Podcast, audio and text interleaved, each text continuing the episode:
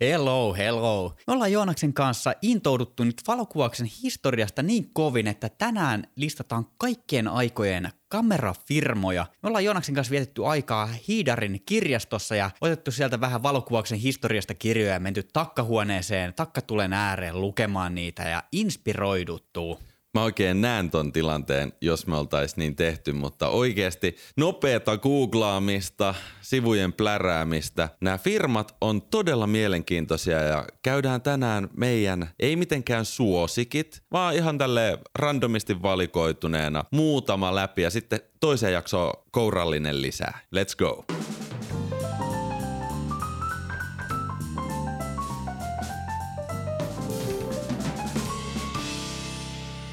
Ensimmäisenä nostetaan tota, ehkä voidaan puhua jonkinasteisesta niin kuin kaikkien aikojen analogisen valokuvauksen isästä.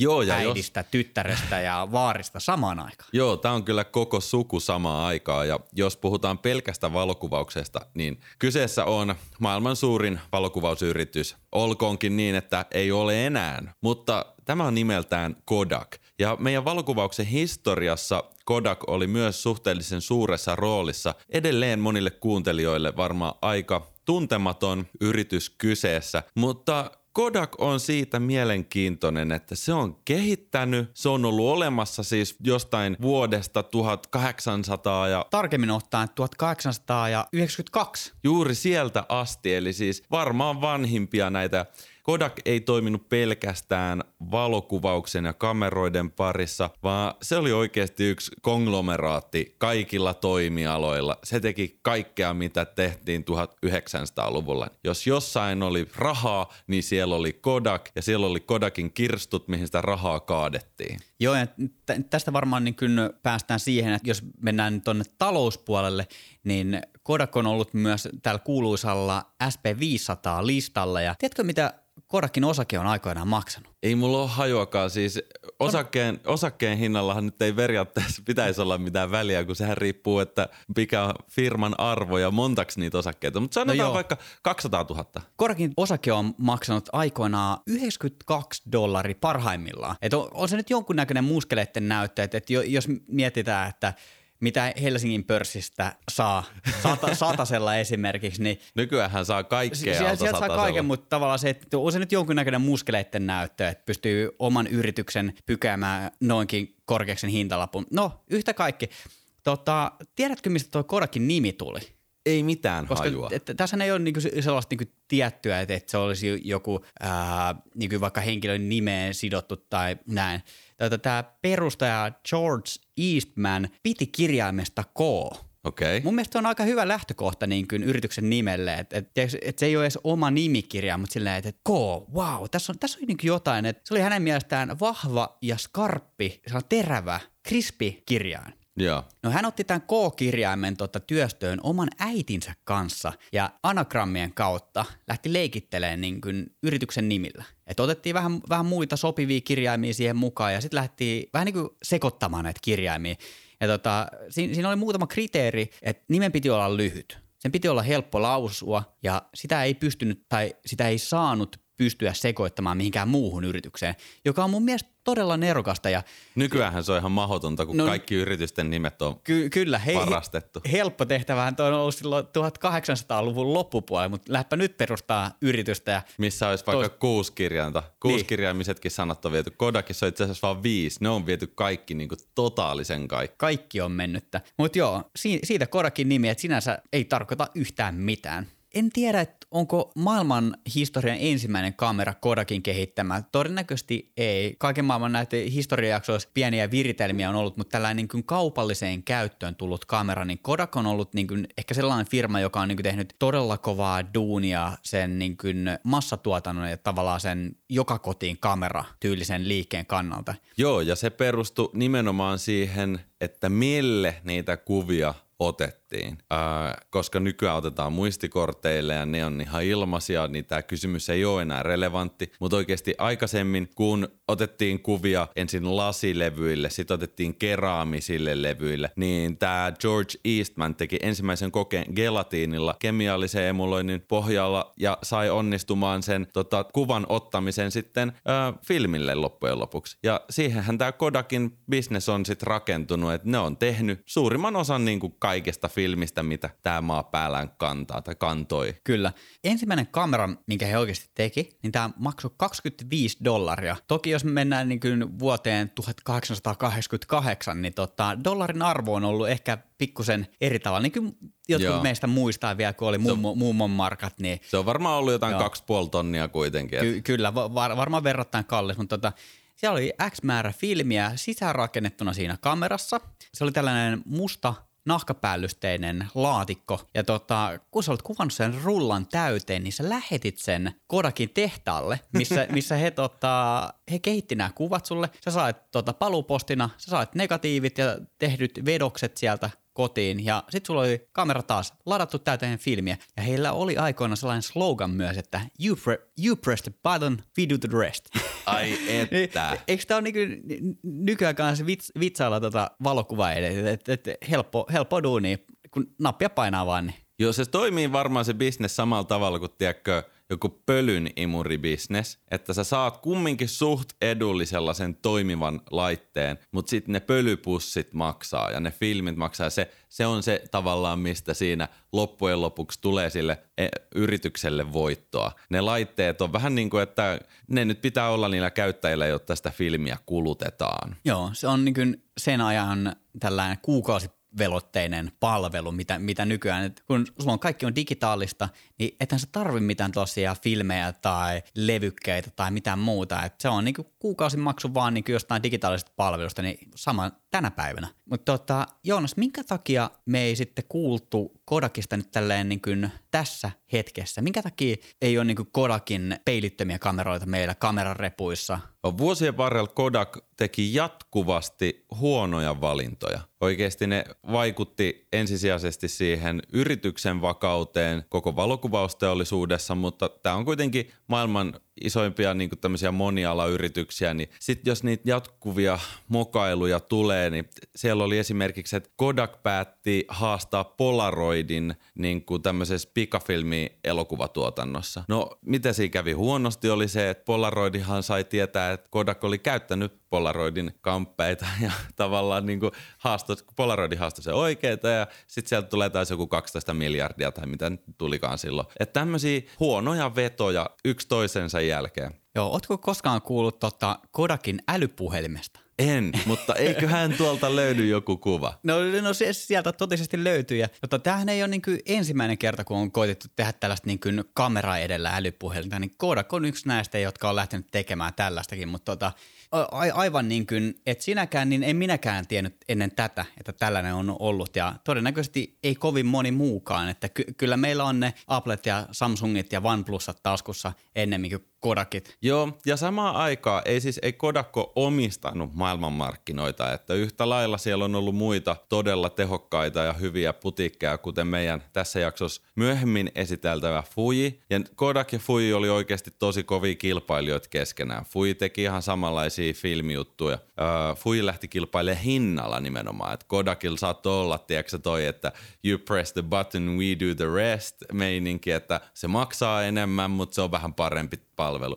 Mutta jos puhutaan jostain kuluttajatuotteista, niin loppujen lopuksi ihmiset kallistuu sinne niin kuin edukkaaseenpaan, erityisesti jos se pitää se hinta, no, vielä korkeampi hinta kompensoida tota, jollain pienellä määrällä omaa vaivaa. Ikään kuin, että on kivempaa maksaa vähän huonommasta puhelimesta ja sitten säästää ne rahat johonkin muuhun kuin että laitat kaikki rahat puhelimeen ja sitten sulla ei ole mitään muuta. Joo, juuri näin. Se on tota kompromisseja, mitä me jokainen tehdään omassa elämässä niin kuin ihan päivittäisellä tasollakin. Et ihan sama, mitä me hankitaan. Kyllä me yleensä mietitään, että kuinka paljon me ollaan valmiita maksamaan, mutta sama sitten niin kameravalmistajan näkökulmasta tai minkä tahansa niin kuin tuotantolaitoksen, joka tekee jotain tuotteita tai palveluita, niin kyllä sun pitää osata skaalata se, että, että sulla on tuote, sä määrittelet itse sille hinnan ja se hinta määrittelee sit sitä volyymiä myös jonkun verran. Että jos sä teet jonkun todella kalliin jutun, otetaan esimerkiksi vaikka Tesla, ei liity kameroihin millään tapaa, niin ei ihan jokaisella ole varaa ostaa sitä. Et, et Joo, auto on tietynlainen, se on kyllä pahin kompromissi varmasti, mitä moni tekee. Ky- kyllä. Varsinkin kun menee autokaupoille ja sehän se myyjän juttu on siellä autokaupassa, että se venyttää sitä sun kompromissista kipupistettä nostetaan vähän ylöspäin, että kerran se vaan sattuu, mutta kyllä sä tykkäät. Joo, ja meillä on kuule tällainen rahoitus, niin tämä ei tavallaan maksa niinku yhtään ja mitään. nahkapenkki. Ja on, ja vähän sokeria päälle siihen.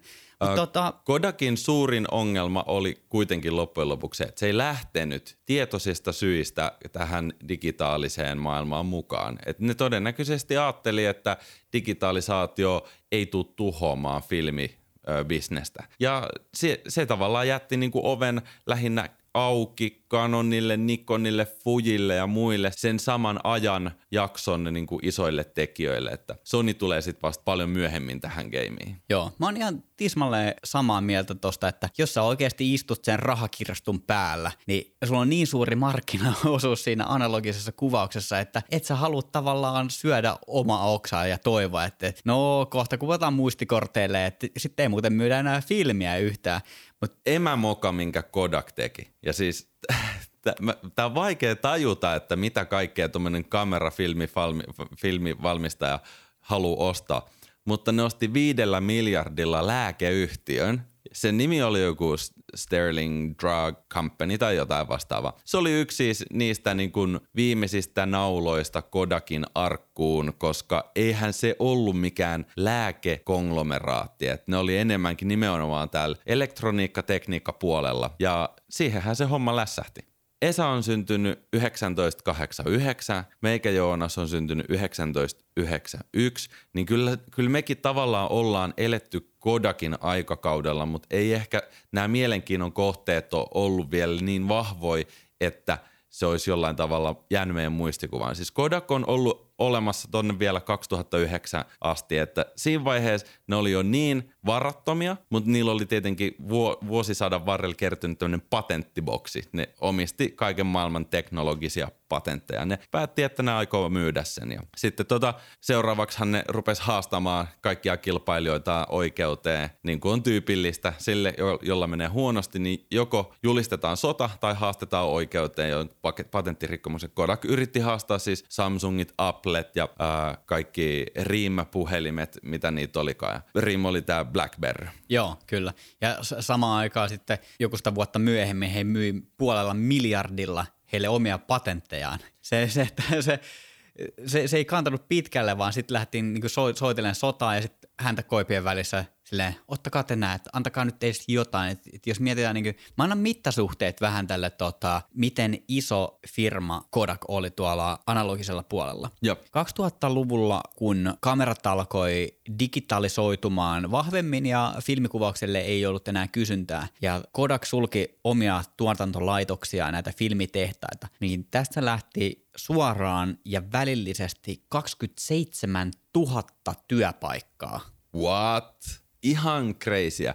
Mä katsoin, että vuonna 2020 öö, Kodakilla olisi kuitenkin edelleen 4500 työntekijää ja että ne olisi kuitenkin edelleen yhden miljardin arvonen yritys tai siis öö, liikevaihto olisi yksi miljardia. Tota, ei ole kovin helppoa varmasti jos se on ollut aikaisemmin tuota luokkaa, niin kuin, että 27 000 tai vastaavaa, oli sitten välillisesti tai välittömästi. Joo, mutta ei, ei puhuta siis ei, ei vieläkään mistään isä-poika- ja peräkärrytyylisestä yrityksestä, vaan että edelleen vaikka kameran liiketoimintaa ei, ole, ei nähdä niin kuin sen kummempia Kodakin digikameroita, joita niitäkin toki on ollut markkinoilla, mutta ne ei ole koskaan ottanut tuultaan siipien alle. Joo. Vuonna 2012 Kodak hakeutui konkurssiin sen jälkeen, kun kyseisen yhtiön filmikuvaukseen liittyvä ydinliiketoiminta oli joutunut tähän niin kuin pitkään taantumaan ja hommat ei toiminut. Ö, konkurssipesässähän monesti käy niin, että sitten tulee, joko maksetaan omistajille kaikki pois ja siellä on velkoja ja niitä kohdellaan niin, että isoin velkoja saa ensimmäiseksi ja toisiksi isoin toiseksi. Mutta sitten saattaa tulla myös silleen, että joku rahoitusfirma ehdottaa, että hei, he kattaa nyt tämän konkurssipesän kulut ja että säästetään tästä bisneksestä sellaiset liiketoiminnat, jotka on vielä kannattavia jollain tasolla ja pistetään uusi putiikki pystyyn, niin Kyllä. Kyllä, Kodak elää edelleen. Nykyään sen nimi on Kodak Alaris ja tällä hetkellä se on sitten brittifirma. Kodak on kuitenkin tällä digitaalisen kuvantamisen alalla. Mä katsoin, että vuonna 2016 ne on jopa tehnyt tämmöisen applikaation nimeltä Kodak Moments, a visual storytelling app. Voi kuulostaa jo vähän epätoivoiselta, mutta hei, annetaan niiden yrittää ja mennään me seuraavaan firmaan. Me mennään nimittäin tota, ihan tähän lähiseudulle, ei kuitenkaan Pohjois-Karjalaan, vaan tota, Ruotsiin nimittäin. Tota, sieltähän ponnistaa sellainen vanha tekijä kuin Hasselblad.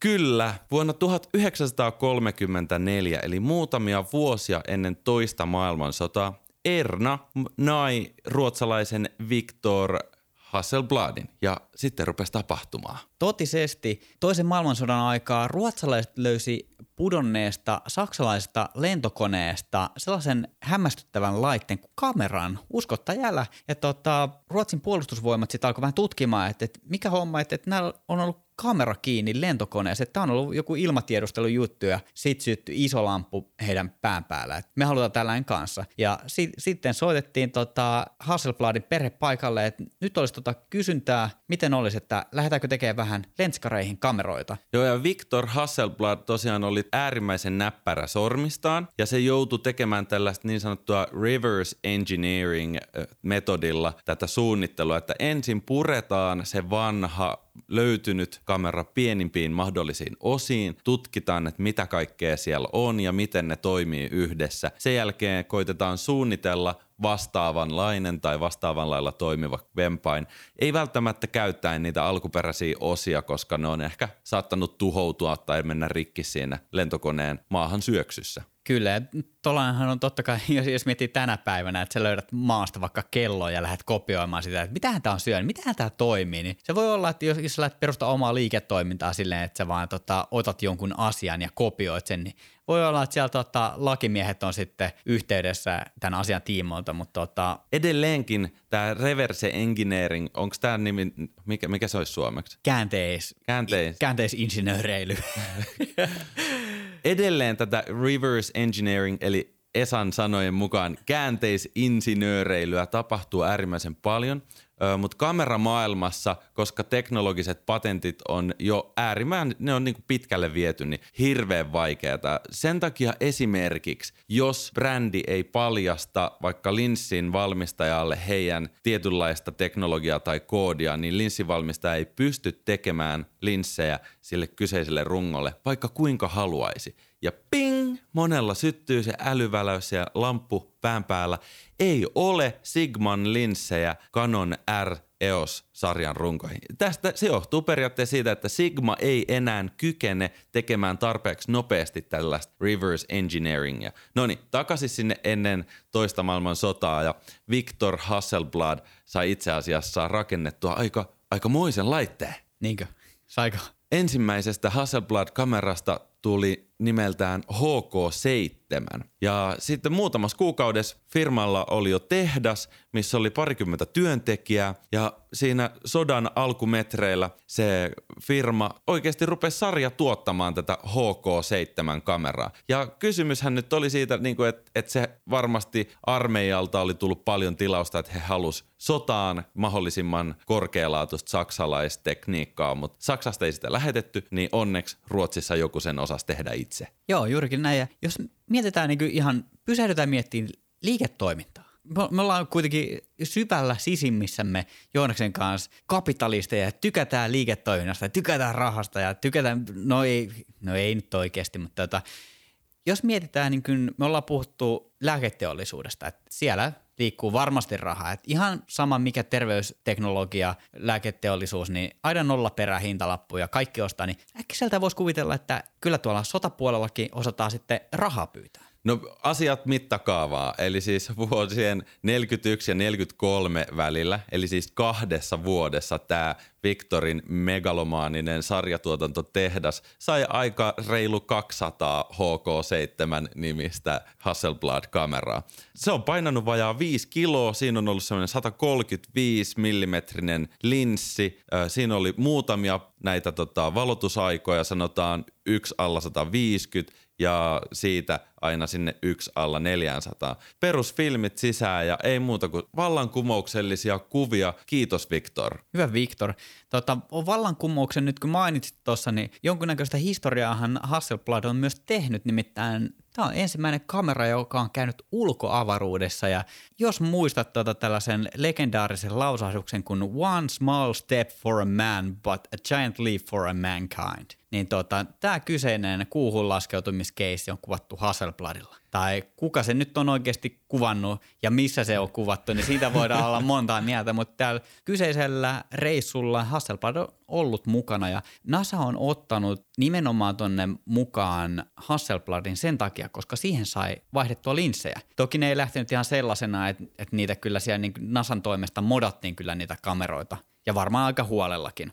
Mitäs nyt sitten, tota, ei tämä nyt edelleenkään Hasselblad ei ole mikään tällainen jokaisen valokuvan repusta löytyvää, että et nämä niin kuin keskiformaatin kamerat, mitä he valmistaa, niin ne on aika hintavia värkkejä, niin kuin tuosta Face One-jaksosta saatiin vähän osviittaa, että niitä ei ole ihan jokaisella varaa hankkia ihan vaan sen takia, että lähdetään iltakävelylle ja halutaan räpsiä vähän parempia kuvia. Se, missä sitten ehkä tavan tallaajan taskuun saadaan tuollainen Hasselbladin kamera – niin he tekee OnePlusan kanssa yhteistyötä ja OnePlusan kameroissa on Hasselbladin linssit, kamerat, sensorit, mitkä ne on siellä? Jotain patentteja siellä on, mutta oikeassa oot. Tota Hasselblad on vieläkin yksi näistä kalleimmista kameramerkeistä. Mä nyt koitin katsoa, josko joulupukin konttiin jotain hasselia saisi, niin 33 000 dollaria, eikä siinä vielä kaikki. Pitää ostaa linssit erikseen.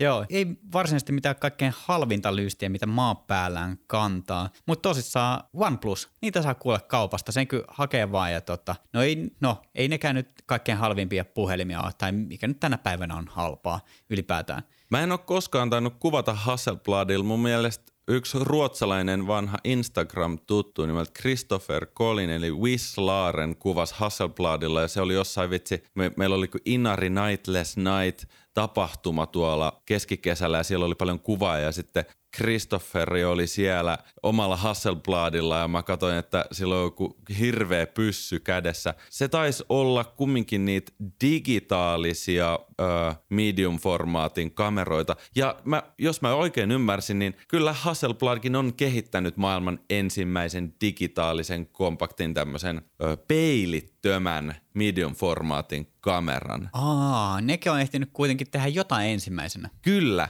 aina pitää olla jossain ekana. Ja siis peilittömyys tulee olemaan myös myöhemmin tässä jaksossa isossa roolissa, koska joka tapauksessa, jos Hasselblad teki medium-formaatin peilittömänä vuonna 2016, niin sitten on kyllä seurannut ihan jokainen firma muutaman vuotta ennen tai jälkeen tätä samaa reittiä. Joo. En nyt sitten tiedä, että onko tuo liiketoiminta mennyt kuitenkaan ihan niin hyvin, mitä, mitä me annettiin tässä olettaa. Tuollaisille keskiformaatin kameroille varmaan on kysyntää ja tai on ollut ja on edelleen kysyntää, mutta tota, 2017 tapahtui sellainen hassu juttu, että meidän paljon hehkuttama DJI meni ja osti sen pois. Joo, DJI eli kiinalainen pääosin droneja valmistava yritys osti valtaosan Hasselbladin osakkeista. Tota, siitähän lähtien myös niissä DJIn koptereissa niissä on näkynyt pienellä se Hasselblad siinä kameran alareunassa. Mä en tiedä, mitä, mitä patentteja taas siellä on päästy sit hyötykäyttämään näin, tai totta kai – päästään käyttämään kaikkea, koska omistetaan suurin osa kyseisestä firmasta. Onneksi olkoon vaan DJI, saitte ihan äärimmäisen hyvän tota, firman siinä. Ja jos mietitään tavallaan DJI, sillä on niin kuin, omassa markkinassaan ollut va- varmaan niin kuin, aika hyvät oltavat niiden Mavikkeen ja Phantomeiden kanssa, mi- mitä on ollut, mutta sitten kun siihen vedetään vielä tuollain Hasselbladin tarrasien kylkeen tai jonkin siihen linssin alle, niin kyllähän sitten tulee pien sellainen wow-efekti, että, että jos joku vaan sattuu tietämään, kaikkihan ei tiedä, mikä Hasselblad on, koska se on kuitenkin tavallaan ää, ei saa se niin peruskuluttajakäyttöön, vaan niin aika HC-ammattikäyttöön suunniteltu kamera. Pitäisikö meidän nyt, Joonas, hypätä sitten ehkä enemmän sellaiseen koko kansan kameravalmistajan, mikä, mikä me kaikki tiedetään. Tiedätkö se vanha klassinen debatti, onko sulla Nikon vai Canon? Ai että, tää on mun lemppari. Otetaan Nikon, säkin vanha keltapöksy siellä pöydän toisessa puolella. Sulla on ollut Nikonin kamera, mulla on ollut Nikonin kamera. Tätä nykyään molemmat Canon leirissä ja tätä nykyään ehkä vähän harvemmin kuulee tätä, onko sulla Nikon vai onko sulla Canon. Nikon on yhtä lailla näitä vanhimpia kameravalmistajia, ikään kuin Kodak oli myös sieltä 1800 loppupuolelta, niin Nikon on 1900 alkupuolelta lähtenyt liikenteeseen tuolta Japanista, toisin kuin Kodak oli sitten sieltä Yhdysvalloista. Mikä Nikonissa on mielenkiintoista ja olennaista? Se on tullut vuosisadan myötä äärimmäisen suosituksi järjestelmäkameroiden myötä. Ja oikeasti se juttu, minkä sä aluksi mainitsit, että onko Nikon vai Canon, niin se on ehkä vähän saanut kolhuja koko kysymys, koska mä just tsekkasin tämmöisestä Google Trends työkalusta, niin kyllä se valitettavaa on, että Nikoni saa alle puolet siitä huomiosta internetissä kuin mitä Canon. Et ehkä Suomessa on jollain tavalla ollut sit, ö, hyvät vaikka maahantuotiverkostot tai jotenkin markkinat siihen, että täällä Suomessa siitä on päässyt kasvamaan kuitenkin koko kansan kamera. Joo, ju, juurikin näin. Ja tota, kyllä, kyllä me voidaan nyt t- tässä kohtaa sanoa, että ehkä niin kuin se kaikkein kultaisin aika Nikonista on ajanut kameramarkkinoilla ohi, koska nyt kun tämä digikamerahomma, se on vakiintunut tosi paljon, se on avannut peliä muille kilpailijoille ja digikameratkin koki murroksen näillä peilittömillä. Kyllä, Nikon on siellä mukana ja tekee edelleen ehdottoman hyviä kameroita, mutta kuka valmistaa Nikonin kennot? Sony. Kyllä, ja Sonyhan on sitten taas markkinoilla, se on niinku kamppailee, ellei ole Canonista mennyt myös ohi. Et, et se on tavallaan kysymys kuuluu tänä päivänä, että onko sulla Canon vai Sony, joka ei kuulosta mun mielestä yhtä hyvältä. Joo, ei, ei missään nimessä. Sonista tulee muutenkin assosiaatio sitten enemmän niin kuin telkkareihin ja muihin tässä viihdeelektroniikkalaitteisiin, vaikka pleikkariin. Mä katson tämmöistä graafia, missä on jaoteltu kameramarkkinoita brändeittäin. Onkohan tossa niinku, että paljonko runkoja on myyty. Nikonilla on jostain syystä tippunut tuolta vuodesta 2019 lähtien aika rajusti tämä käppyrä. Sen sijaan Sonilla on samaan aikaan noussut yhtä rajusti ylöspäin. Canon, no se on vähän niin ja näin. Sielläkin on kyllä tiputtu. Voi olla, että Sony on syönyt sitten osan Canoninkin markkinaosuudesta. Mene ja tiedä, tota, nämä on lukuja, mitä löytyy internetistä, kai ne johonkin pohjautuu, mutta tota, mä haluaisin tarttua tuohon, että mitä, mitä Nikon on tehnyt eri tavalla, koska sehän ei ole ainoastaan kamera- ja linssivalmistaja, vaan niin kuin, erityisesti niin kuin yleisellä tasolla optiikkaan keskittynyt yritys. Esimerkiksi var, varmaan niin kuin me ollaan aikaisemmin puhuttu Hasselbladin osalta niin kuin siitä sotateollisuudesta, Joo. niin Nikon on myös ollut yhtä lailla toisen maailmansodan aikana Japanin sotavoimien kaverina. Siellä on muun muassa tehty periskooppeja, siellä on tehty niin kuin tällaisia pommikoneisia, tällaisia optisia vähän niin kuin tähtäimiä, millaisia nyt lentokoneessa voi käyttää. Sitten on tehty kiikaritähtäimiä, tämän tällaista. Joo, siis teollisuustason kuvantamista ja optiikkaa, eli ne laitteet maksaa ihan uskomattoman paljon. Mä katsoin, että mitä firmoja Nikon on matkan varrella ostanut, esimerkiksi tämmöinen kuin Optos. Ja nämä firmat on se, Optos tekee jotain silmän kuvantamisteknologiaa. Et Nikoni selkeästi kiinnostaa joku muukin kuin pelkästään kädessä kannettava järjestelmäkamera. Kyllä. Sen lisäksi, että ö, ollaan tuolla niin kuin linssipuolella, te- tehdään niin kuin silmi- silmään liittyvää optista työtä, voiko näin sanoa? Ehkä voi, tämä on meidän podcast, me sanotaan ihan mitä me halutaan. Silmään liittyvää optista työtä, niin he tekee myös mikroskooppeja, kiikareita. Esi- niin kuin ihan varmasti olet jossain nähnyt kiikarit, vanhat kunnon kiikarit, mitkä nostaa silmälle, niin Nikon tekee kiikareita. Ja edelleen siis uusiakin kiikareita. Hitsin on muuten mageita. Mä kävin katsoa jostain, en, en tiedä oliko Nikonin valmistamat kiikarit, mutta kävin kattelemassa tuossa äh, metsästyskaupassa erilaisten kiikareiden läpi. Ja mä olin aivan puulla päähän lyöty, kuinka hieno se zoomo ja kuinka niin kuin teräviä ne kuvat on. Joo, se, tota, se, on, se on juurikin näin. Ja nyt kun mainitsit tuon metsästämisen, niin he tekevät myös kiikaritähtäimiä. No en ihmettele. Eli tota, ei ainoastaan se kamera. Totta kai se on niin kuin ehkä mediassa noussut sellaiseksi niin kuin ykköstuotteeksi nuo kamerat, mutta se, että vähän niin kuin Kodakkikin, että siellä on kaiken näköistä bisnestä ollut siellä sivussa, niin sama juttu Nikonilla, ja se on keskittynyt nimenomaan optiikkaan. Joo, mutta Hasselbladin tämän kuun vallotuksen jälkeen niin Nikon päätti, että hekin haluavat avaruuteen ja sitten siellä on käytetty muun muassa Mercury, Gemini ja Apollo-ohjelmissa Nikonin kameroita. Okei, että hekin on päässyt maistamaan sitten tätä intergalaktista valokuvausskeneä. Tota, tiesitkö muuten, että Nikonilla on oma museo Japanissa? Ei, mutta voisin kuvitella, että jokaisella näistä firmoista on joku museo. No se on hyvin mahdollista, mutta tällä niin kuin, tämä voisi olla oikeastaan aika, aika kiva paikka käydä, että jos sattuisi matkustamaan Japaniin, niin kyllä nyt vähän puhuttelee tuollainen niin kuin Nikon museo. Ja sitten jos miettii, että kun se on japanilainen firma, niin ei se varmaan niin ihan mistään pienimmästä päästä ole mikään sellainen niin kuin pölyttynyt pieni nurkka jossain, vaan kyllä, kyllä se on niin kuin Japanissa tehdään niin kuin asiat Japanin tyylillä, eli isosti. Järjestelmäkameroissa yksi olennaisimpia tämmöisiä kilpailuja on ollut sen automaattisen tarkennuksen osalta. Ja Nikon ja Canon on ollut tässä automaattisessa tarkennuksessa oikeasti niin kuin ihan kaikkien kärkeä. Se, se, miten nopeasti tarkennetaan ja kuinka lähelle sitä optimipistettä, että mit, millainen pistevalinta siinä tarkennuksessa käytetään ja niin poispäin. Tota, sen mä käsitin, että Canon jossain vaiheessa oli saanut tämän automaattitarkennuksen jostain syystä toimimaan nopeammin. Ja todennäköisesti kysymys ei ole nyt näistä EOS R-sarjalaisista, koska niistä meillä ei ole oikeasti vielä kunnon dataakaan, vaan näistä meidän vanhoista malleista niin kuin Nikon F-sarja ja Canonin 5D, mikä se sarja sitten olikaan? EOS. EOS. EOS-sarja, joo. Ja EF taitaa olla Canonilla silloin se linssi kiinnitys siinä. Kyllä.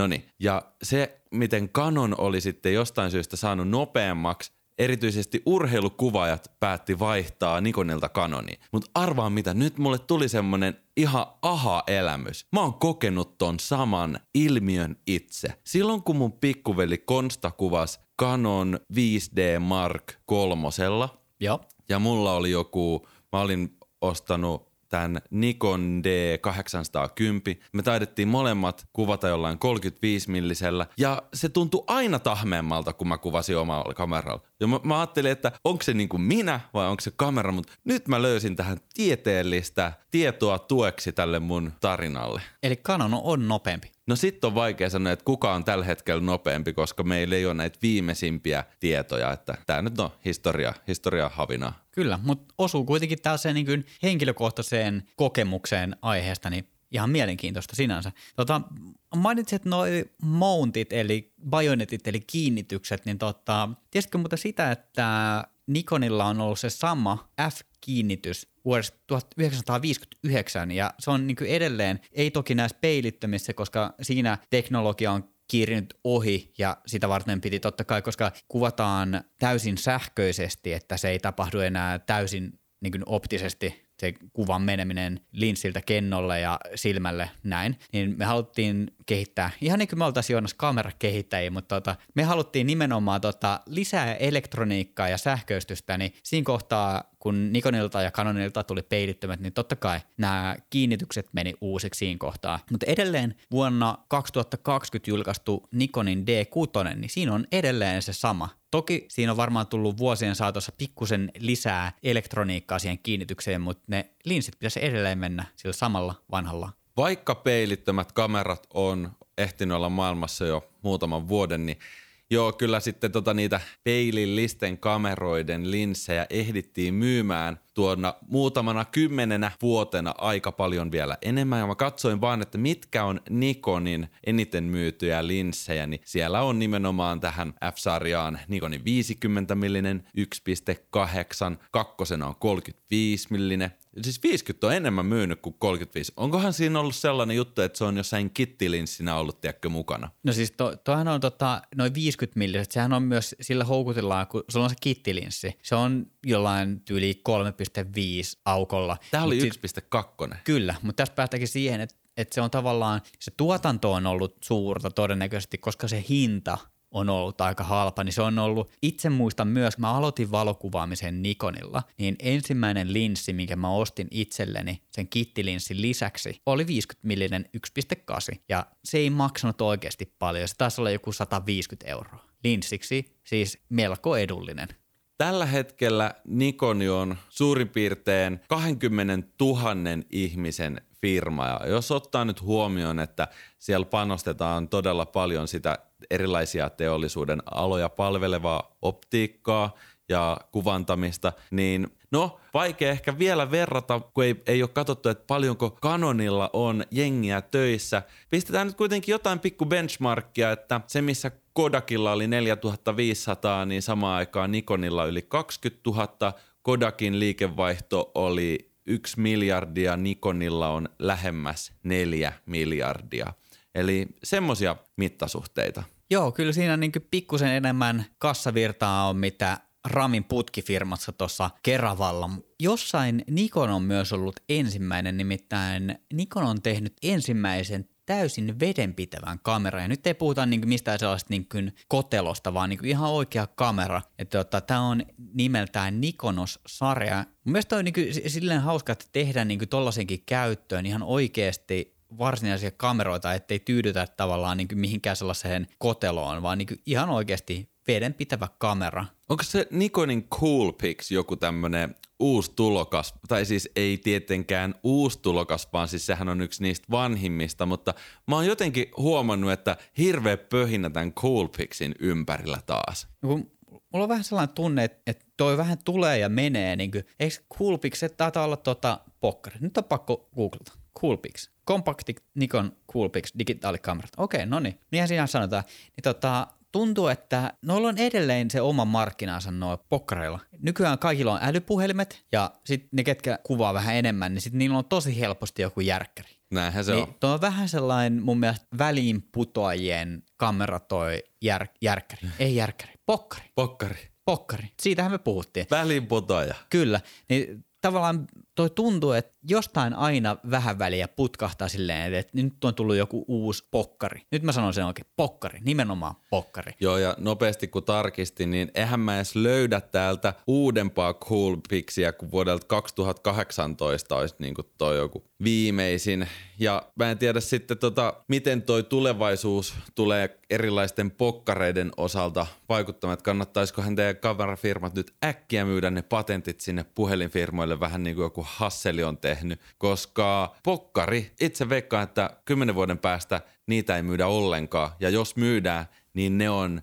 retropokkareita, missä on filmit sisällä, ne on tämmöisiä Olympus Mew-tyylisiä point and shoot kameroita. No näitähän on varmaan niin punavuori täynnä jo, että siellä, siellä tota, saa maksaa kovaa hintaa munuaisesta alkaen, tota, jos haluaa tuollaisen kameran itselleen, mutta tota, se, on, se on varmaan juurikin näin, että, että se tavallaan markkina on niin kuin ajanut kyllä pokkarit todella tukalalle. Äkkiseltään voisin niin kuin kuunnella Joonasta ja äkkiä viimeiset patentit pokkareista – älypuhelimeen. Et totta kai niin ne linsithän kehittyy kaiken aikaa puhelimista todella paljon ja pokkarit useimmiten on nimenomaan niin yhdellä kiinteällä linssillä. Et siinä toki on joku joku optinen zoomi olemassa siinä linssissä, mutta tota, en tiedä, eh, ehkä voidaan mennä siihen, että sulle ei ole enää niin kuin useampaa linssiä, niin kuin iPhoneissa on tällä hetkellä kolme ja jossain hurjimmissa on neljä ja viittä linssiä siellä puhelimen takana, niin en tiedä, siirrytäänkö jossain kohtaa vähän niin kuin taka-askelin ja älypuhelimissa olisi yksi linssi, jossa on sitten optinen zoomi kanssa. En tiedä, ehkä vähän liikaa liikkuvia osia, koska puhelimet on tänä päivänä niin alkaa olla aika lailla vesitiiviitä. En tiedä, aika näyttää. Hei, toimiikohan tässä digitaalisessa murroksessa ja erityisesti peilittömässä kamerateollisuuden murroksessa samat lainalaisuudet kuin muuallakin? Et loppujen lopuksi maailmassa on joko kaksi tai kolme firmaa, jotka voittaa tämän gamein. Vähän niin kuin, että puhelimillahan selkeästi nyt Samsung on globaalisti isoin, uh, Apple on toisiksi isoin ja Xiaomi on kolmanneksi isoin. Et voiko tohon tulla vielä väliin joku uusi ehkä kilpailemaan? Uskoksi joku, että Apple tulee ja kukaan voittamaan ikinä tai Samsungia puhumattakaan. Mutta jos pätee samat lainalaisuudet, niin mitä veikkaat? Ketkä kolme kamerafirmaa tulee loppujen lopuksi voittamaan tämän gamein? Mä luulen, että Sony on se musta hevonen, joka tota, tulee tuolta takakaarteesta ja painelee ohi, ellei ole mennyt jo. Tota, mä uskon, että Canon tulee säilymään pelissä mukana, Nikon tulee jonkun verran, mutta sitä mä mietin, että onko se Nikon oikeasti se kolmas, joka, joka pysyttelee tässä gameissa mukaan vai tuleeko sieltä joku tota, vielä pienempi? Nähdäänkö me joskus lähitulevaisuudessa joku uusi, joka nimenomaan niin kuin lähtee all in tähän peilittömään juttuun. Alkaakohan mm. DJI esimerkiksi tekee järkkäreitä, peilittömät DJIn järkkärit Hasselbladin optiikalla. Ne olisi ihan pelottavan hyviä ja hienoja. Mietin, Aivan, millä ka- kaiken maailman vakaajat. Ja, ja siis, ne, ne lentäisi ja ne sukeltaisi ja vaikka mitä. Joo, siis siinä firmassa, jos jossain olisi varmaan niin kuin älyä saisi niin kuin ympättyä tuollaiseen laitteeseen mukaan. En tiedä aika näyttää tämänkin. Tämä nyt sen sijaan, että aletaan miettimään jotain niin kuin isojen kamerafirmojen ja brändien historiaa, niin tästä tulikin tällainen niin kuin tulevaisuuden spekulaatio. Mitä sanot Joonas, tuleeko DJI järkkärimarkkinoille? Mä veikkaan, että järkkärimarkkinat voittaa Sony ja Canon ja kolmatta ei edes tuu. Että se jakaantuu kahtia, koska sitten seuraavaksi kilpailu menee suoraan jo sinne älypuhelinten luokse, eli sitten sit kilpailee Samsung, Apple ja Xiaomi. Ihan hyvä veikkaus. Ja itse asiassa tämmöinen isompi data ehkä saattaa jo tukeekin mun väittämiä, koska näiden kameroiden myynti tässä viimeisien vuosien aikana, niin se on oikeasti, se hidastuu. Täällä lukee, että Total digital camera sales down by 6% in 2021, eli kuudella prosentilla laskee ö, yhteensä tämä myytyjen kameroiden määrä. Joo, numerona se ei äkkiseltään kuulosta isolta, jos miettii 6 prossaa, mutta jos mietitään, että volyymit on kuitenkin varmaan puhutaan miljoonista laitteista, niin ky- kyllä se alkaa niin kuin nipistämään siinä ihan oikeasti, koska jokaisella on tänä päivänä älypuhelin, tai lähes jokaisella, tarttukaa vaan siellä, jos tartutte, mutta tota, lähestulkoon kaikilla on älypuhelin taskussa ja käytännössä sulla on silloin jonkinasteinen kamera. Niin, eikä se nyt ole oikeasti se 6 prosentin lasku mikään järisyttävä, mutta nämä bisnekset on sen koko luokan bisneksiä, että ne vaatii tietyn volyymin, jotta se toimii. Ja heti jos se niin kun myytyjen kameroiden määrä alittaa sen volyymin, niin toiminta on pakkasella. Vaikka niitä myytäisi miljoonia, niin se homma voi mennä pahasti pakkaselle. Ja siinä tilanteessa on todennäköistä, että kilpailija ostaa pois tai kilpailija ö, ostaa sun markkinat pois tai, tai sitten joutuu tehdä kodakit ja käydä vähän juristin kanssa neuvottelemassa. No niin, saa nähdä, ö, edelleen löytyy siis paljon paljon kamerafirmoja, jotka on pieniä ja todella arvostettui, mutta niistä on tulossa enemmän ja enemmän sellaisia, sanotaan... Lounasbuffa isommille. niin, Eli sanotaan vo- semmoisten intohimoisten harrastajien, tiedätkö, niin kuin elvyttämiä putiikkeja. No niin, mä sanon sen ääneen, mitä molemmat tässä kohtaa miettii. Nikonin lasku jatkuu ja sitten kun se alkaa mennä pahasti pakkasen puolelle, Sony tulee ja ostaa sen pois. Nimenomaan. Ja siinä kohtaa sulla on valmiiksi ja ne jo Sonin kennot, niin se on luontainen jatkumo, että Sony vaan käy nappaamassa sen pois. Niillä menee varmasti hyvin. Niillä menee aina hyvin. Niillä on pleikkarit ja niillä on telkkarit ja kamerat. Niillä on kaikki. Mä yritin löytää, että montako kameraa tai minkä verran erilaisia tuotteita Sony myy tai paljonko heidän kamerasegmentti tekee voittoa tai tappioa. Se on tosi vaikeaa, koska Sony ilmeisesti ynnää sen vähän niin kuin tuolla, sanotaan semmoisessa pimeässä boksissa siihen kaikkeen muuhun tauhkaan ja tekemiseen ja sitten viivan alle, sinne tulee joku luku, mutta ei sitä oikein erotella, että miten hyvin toi alfa on myynyt. Et toki osviittaa pystyy antamaan ihan periaatteessa maahantuojille välitetyistä tilastoistakin näkee jo tavallaan sen, että missä mittaluokassa mennään. Joo. Ennen kuin mennään Sonia tutkimaan sen syvemmin, niin tässä kohtaa me ollaan nyt käsitelty Kodak, me ollaan käsitelty Hasselblad, me ollaan käsitelty Nikon ja sivuttu totta kai niin kuin tässä Nikonin yhteydessä kilpailijoita Canonia, Sonia ja ollaan vedetty DJI kanssa tähän mukaan, mutta totta, että tämä kokonaisuus pysyy jossain määrin järkevänä, niin Joonas, nyt me mennään keittää kupilliset teetä ja mennään lukea takaisin niitä historiankirjoja ja jatketaan seuraavassa jaksossa. Kiitos Joonas tästä. Kiitos.